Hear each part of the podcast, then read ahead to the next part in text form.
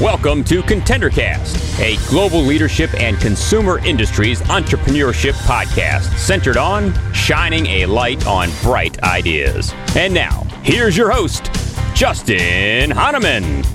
Thanks for listening. Thanks for tuning in. Thanks for downloading. Thanks for subscribing. It's Justin Hahnemann on the ContenderCast. We're shining a light on bright ideas today. A really cool comedy called Levo. Um, you're to love this story. You're to love the guest. Um, she is the CEO, Chrissy Bellman, and founder, of course. Chrissy, it's so great to have you on the podcast. Awesome. Thank you so much. So great to be here. Yeah, I'm so glad you're here. I appreciate um, that, that you making a time for us on a Friday. And I have to say, I'm so excited to unpack your story and your background in this company. I think it's going to be so much fun. Um, and our audience is going to love hearing from you. So let's do this first. Before we get to your company and your um, focus today, talk a little bit about your background. I know you were in finance, investment banking, you spent some time at IBM. Like, talk about the world before starting the company. Sure. Yeah. I mean, when I was a lot younger, I wanted to be a veterinarian. Then I was no like, way. oh, I'll be an investigative journalist. And then I'd be, I had, I shifted a lot. But by the time I was in school, I was just, um, you know, pretty hell bent on having a successful career on Wall Street. And, you know, maybe sometime later in life, I'll do like some kind of entrepreneurial in Denver. Um, but uh, by the time I was actually like recruiting for jobs and took those jobs, I was already having a bit of an identity crisis and really teased by the idea of Levo, which I had prior to taking any of those full time, more corporate jobs.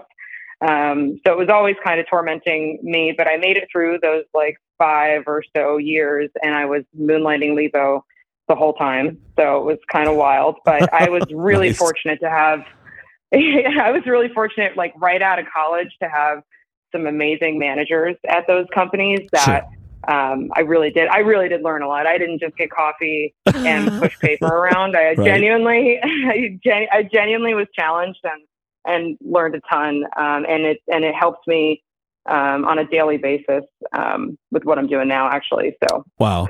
So, uh, and it's so great to have good managers and, and those that can help. And so I, I love the idea of, you, know, you're in one career path and then you have this other idea that you're, uh, you said moonlighting or like getting started on the side. Um, talk about what that looked like and what was the idea behind the company.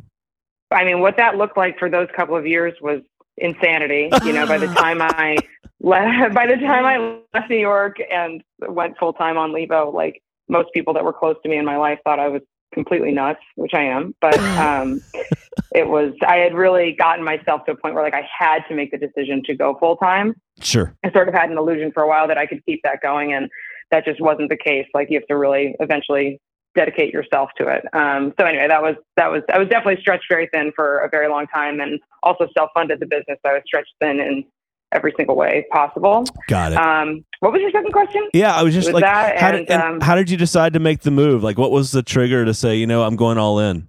kind of necessity. Um, I mean, there was one fun, so it was like necessity financially, really, and just like kind of a, you know, excuse my language, shit or get off the pot type moment. Um, but I also had like one interesting experience where when I um, moved to Denver, I created business cards as if I had, as if Levo already existed, and went to a few events just to see how people would react and kind of try it on in a very real way Sure. and some of the moments that really like I went to sleep being like, all right, I'm going to do it were, were those were moments after those events, just like really, uh, you know, feeling that authentic reaction from people that was really positive and affirming it for myself and really validating that, um, this is what I wanted to do.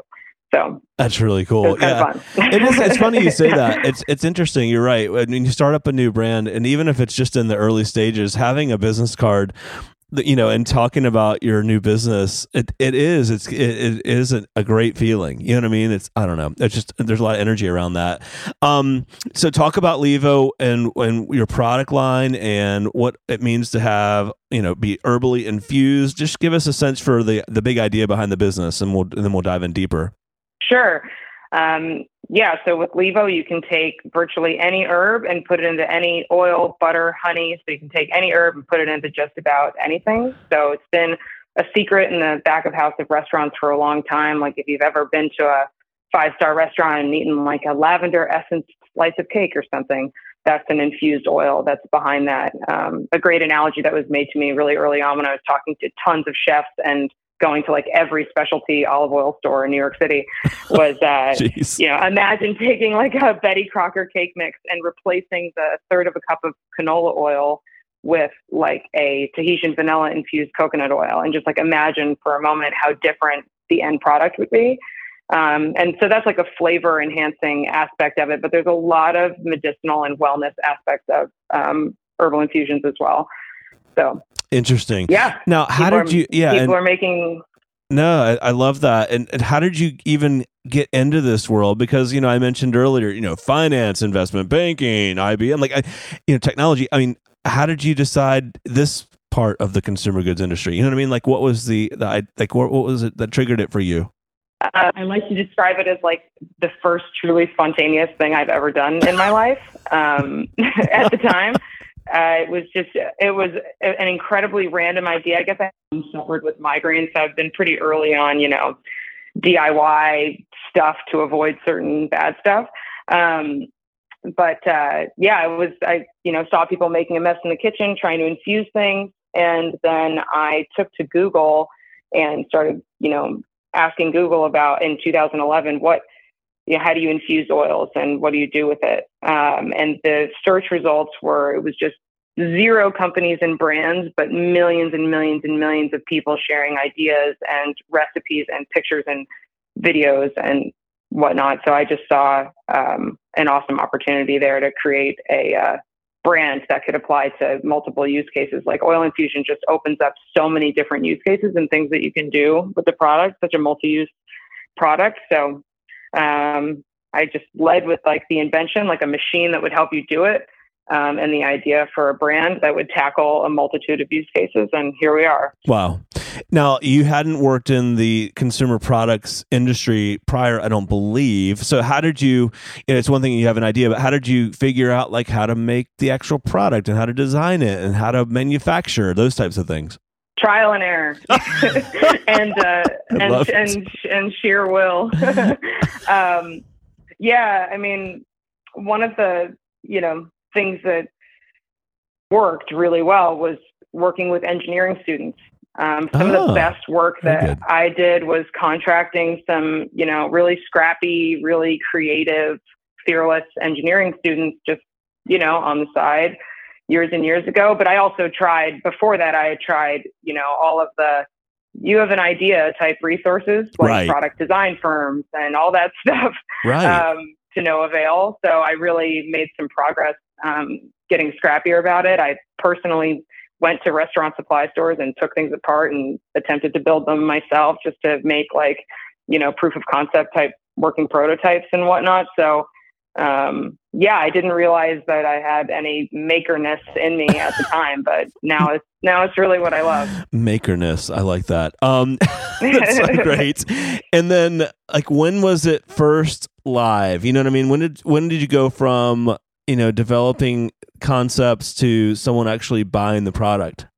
Yeah, so it was like 2016. I was starting to get prototypes from real factories and really teeing up the supply chain, and then we started shipping to consumers May 2017. So I was really fortunate to have a successful pre-order campaign that we ran on our own website. Oh wow! Um, okay, you know some really early press um, that that helped to achieve that. And those were very patient customers that waited a couple months.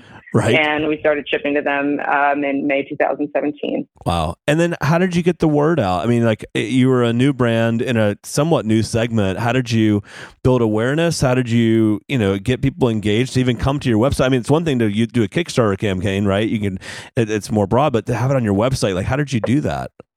Um, it was picked up by yeah. So we just did. We used an Indiegogo product called Try Celery actually that like let us take oh, it was like validate credit cards and then you charge them later. Yeah, it was a really great product to host it on our site. And you know, my thought was get people coming to our site sooner um, totally. um, versus a different platform. Um, and uh, yeah, it got picked up by you know one online magazine and then got picked up by another one. Like I believe it was like Uncrate drove like one of the first bigger chunks of traffic for us, which was awesome.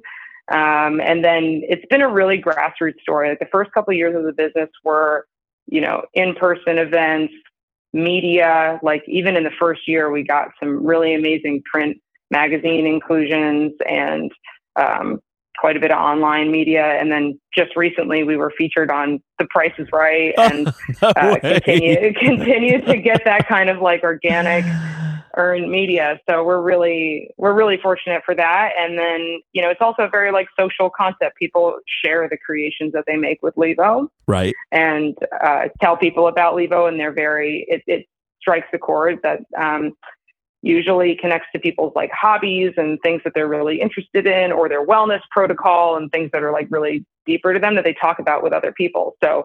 Um, we're very grateful for the customers that share about Levo as well. Like that organic reach for us has been huge. Wow. Did the uh did the contestant win the ultimate Levo 2 bundle or did they what, what how did the Price is Right turn out? It was great. It was great. That was really that was really fun for for me to watch. That was great. I'm sure. Yeah. That's awesome. Um, it's really cool. Talk about like how have you evolved the product, or and what have you? How have you learned from what people are buying or not buying, and then evolved your product over the last couple of years? Like, what does that look like? yeah, um, I mean, a lot of it is looking more and more like giving the cons- like even when I was doing customer service ticker tickets back in the day, um, one of the biggest requests we were getting was more more content. Okay. uh, tell us more content, tell us more things to do. So the core product has, yeah, it's evolved for sure. Like, um, you know, relatively smaller things, but the the fundamental form factor and the way it works, like, you know, it's made it's made natural improvements in its life cycle. The where we're doing some kind of like non-linear improvements based on customer feedback is like the platform and the content and other products that can enhance someone's experience and make the most out of the investment that they've made in Levo. So that's like a huge part of um, our work today. Got it. Yeah. So you have the the base um, product, but then you also sell uh, edibles and shareables, oil and butter products, accessories. I mean, especially the gummy mold. I mean that. So what are what are your top what are your top sellers? Like, what does that look like? And then we'll talk about what's coming. Yeah, Levo two has done has been the majority of our business, um, and we've now on our we're now on our like second second cycle of colors.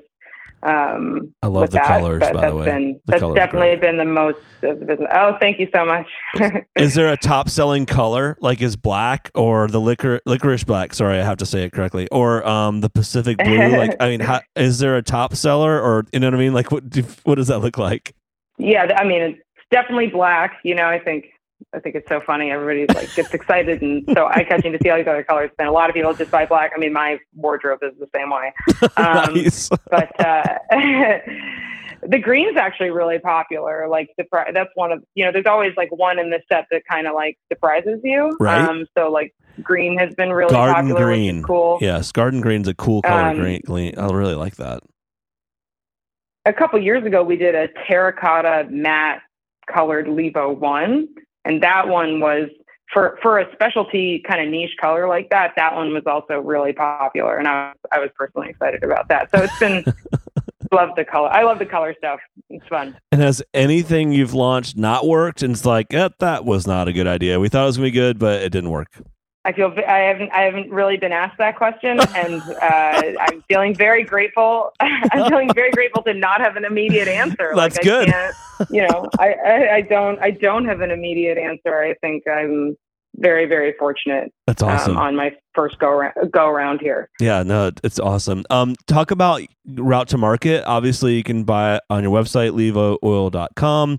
Um, what about retail? What about other e-commerce sites? Like, how have you planned out how to how to get your product out there? uh, you know, recently, like many other companies, we've been a little bit constrained. So when we can, we're um, fulfilling Amazon as well. We have a great Amazon business. Um, and uh, yeah, we have some exciting retail partnerships coming up soon with Oh. select specialty retailers. Um, so that will be fun, but we're not, you know, we've really been focusing on online at the moment Totally. um, for the past like two for the past like two years. In the very beginning of the business, we had a network of more like mom and pops and smaller stores. Um, but as of like 2020, um, which was decent timing, right? Um, sure. Yeah, exactly. uh, to, we've we've mostly been on mostly been online, so by the skin of our teeth. No, that's great. Talk about the people part of the business. Like, have you had to? Obviously, you were bootstrapping at first. You were figuring everything out at first. Like, has over time have you had to leverage others to help grow the business, or to help with network into other parts of the business, or figure out manufacturing? I don't know. Like, what does it work? What does that look like from a people perspective? Oh, um, yeah, absolutely. I mean, the team, which is you know kind of a loose concept because we've got uh, you know full time a group of a core group of full time people at any given time, and then like a shifting group of contractors that work on the business, but they're all family and we all operate like one giant team. But yeah, I mean, it's morphed five times over the past five years. Wow. Uh, so it's really, it's really changes. It changes often with the needs of the business. And um, we've got a lot of people that have worked with us the entire time. So it's been really amazing to have, you know, some continuity um, over like a pretty wild journey and uh, a lot of patience and resilience from everybody. Um, but it's definitely been a shifting thing. It's one of the most important things. I certainly can't do it all myself. Sure. And I'd say that when I, you know, when it becomes a one woman circus, that's not a good thing for the business. so I really, we need other people and we need support. And uh, we've been really lucky in that department as well. That's really cool. And then on the marketing side, how have you guys built brand um, and built awareness? And like, are there any specific tactics you guys have leveraged? You know, any sort of like ad placement strategies or word of mouth or influencers? What does that look like? Yeah, you know, I'm really new to learning all the cutting edge uh, newfangled digital marketing stuff, to be honest with you. Um, but on the grassroots side, you know, we do have like a con. I like to call it a concept. It technically is a private group on Facebook and you know various lists that you can subscribe to with Levo. But the concept of the Levo Love Club. Um, so it's like a you know group of people that share and like a platform that share what they do with the machine and tell others how to you know fun tips and tricks and share recipes and we spotlight different users um, and that's been, we've had a really positive response to that. And since this is like a very shareable product um, and that we rely pretty heavily on organic and word of mouth, um, that's been a unique tactic of ours. Very, very cool. Uh, I always love to ask our guests um, some of their biggest lessons learned. I'm sure you've had many over the last couple of years. Um, what would be two or three pieces of advice or lessons learned you'd offer to our audience? All right, I'll do three. I mean, there's a million, but three would be three. Uh, first one, kind of cliche, a bit boring, would be supply chain is everything. I mean, everybody talks about that. I think that everybody's seen the light of day over the past two years. That's with for that. sure. Um, That's for sure. But it's every it's everything, and there's just so much trust, and you can't really do much if you can't deliver the product to people, right? Right. Um, so that's that's huge, and those and those partners are you don't have a quality product, then it's pretty rough. So um, you rely a lot on your manufacturer and their expertise and experience. So it's a very high trust relationship there. So supply chain's everything. Um, I also really believe in giving people what they want, as much as that sounds uh, kind of simple, um, and it is. It's just about really getting into the mind of a customer and not projecting, you know, my own reality or other teammates' realities onto them, like really trying to understand what they want and a willingness to um, respond to that. So Love that. that's that's another really big one. Um, and then the last one would be like make shit up, like do something original, do something different. Right. Um, if you're not and that's I think that's the only part where like you know my where my reality does come in is being honest with myself about like you know am I just kind of uh, you know am I really adding value here? It's right. like are we really solving a problem? Um, or am I just, you know, forcing my will onto right. the world in some way? I think that, like, ultimately, you do need to strike a chord with consumers, um, and if you're not being original in some way and, and making things up and you don't feel that tension with the world, then you're also not doing anything unique and like adding any real value. So I right. think that that's really important. I think ultimately consumers really value like that, you know, you're, you're not just adding to the pile of things that they have just because they were convinced by something. It's like, you know, it really um, has meaning to them in their lives. Sure. and fits into what they're already thinking and doing and, and believing and supports them. Oh, I love that. Um, great advice uh, for any entrepreneur. Um, last but not least, Christy, share with our audience where they can find you, connect with you, buy your product, um, you know, and, and whatnot. LevoOil.com. everything, everything goes from there. That's awesome. Um, we'd love to hear from you and meet you and see what you make with Levo. It's, it's like my favorite part of the whole experience. We see awesome things from people. That's really cool. Well, I love that, and I'm so thankful you came and joined us today. Um, would love to have you back on down the road. Uh, I know you've got lots of runway in front of you, and exciting, um, like you said, some exciting new brand partnerships on the retail side. I can't wait to hear about that. And so we'd love to have you back on um, to share more stories with us down the road. That'd be awesome. Thank you so much for having me. The Contender Cast is sponsored by Henderson Shapiro Peck and powered by Contender Brands. You can download additional Contender Cast episodes directly via Apple Podcasts, Google Podcasts, Amazon Music, Spotify, iHeartMedia, YouTube, and other preferred podcast platforms. If you would like to be a guest on the Contender Cast, connect with us at contendercast.com. This is Brian Benson reminding you that every winner started as a contender.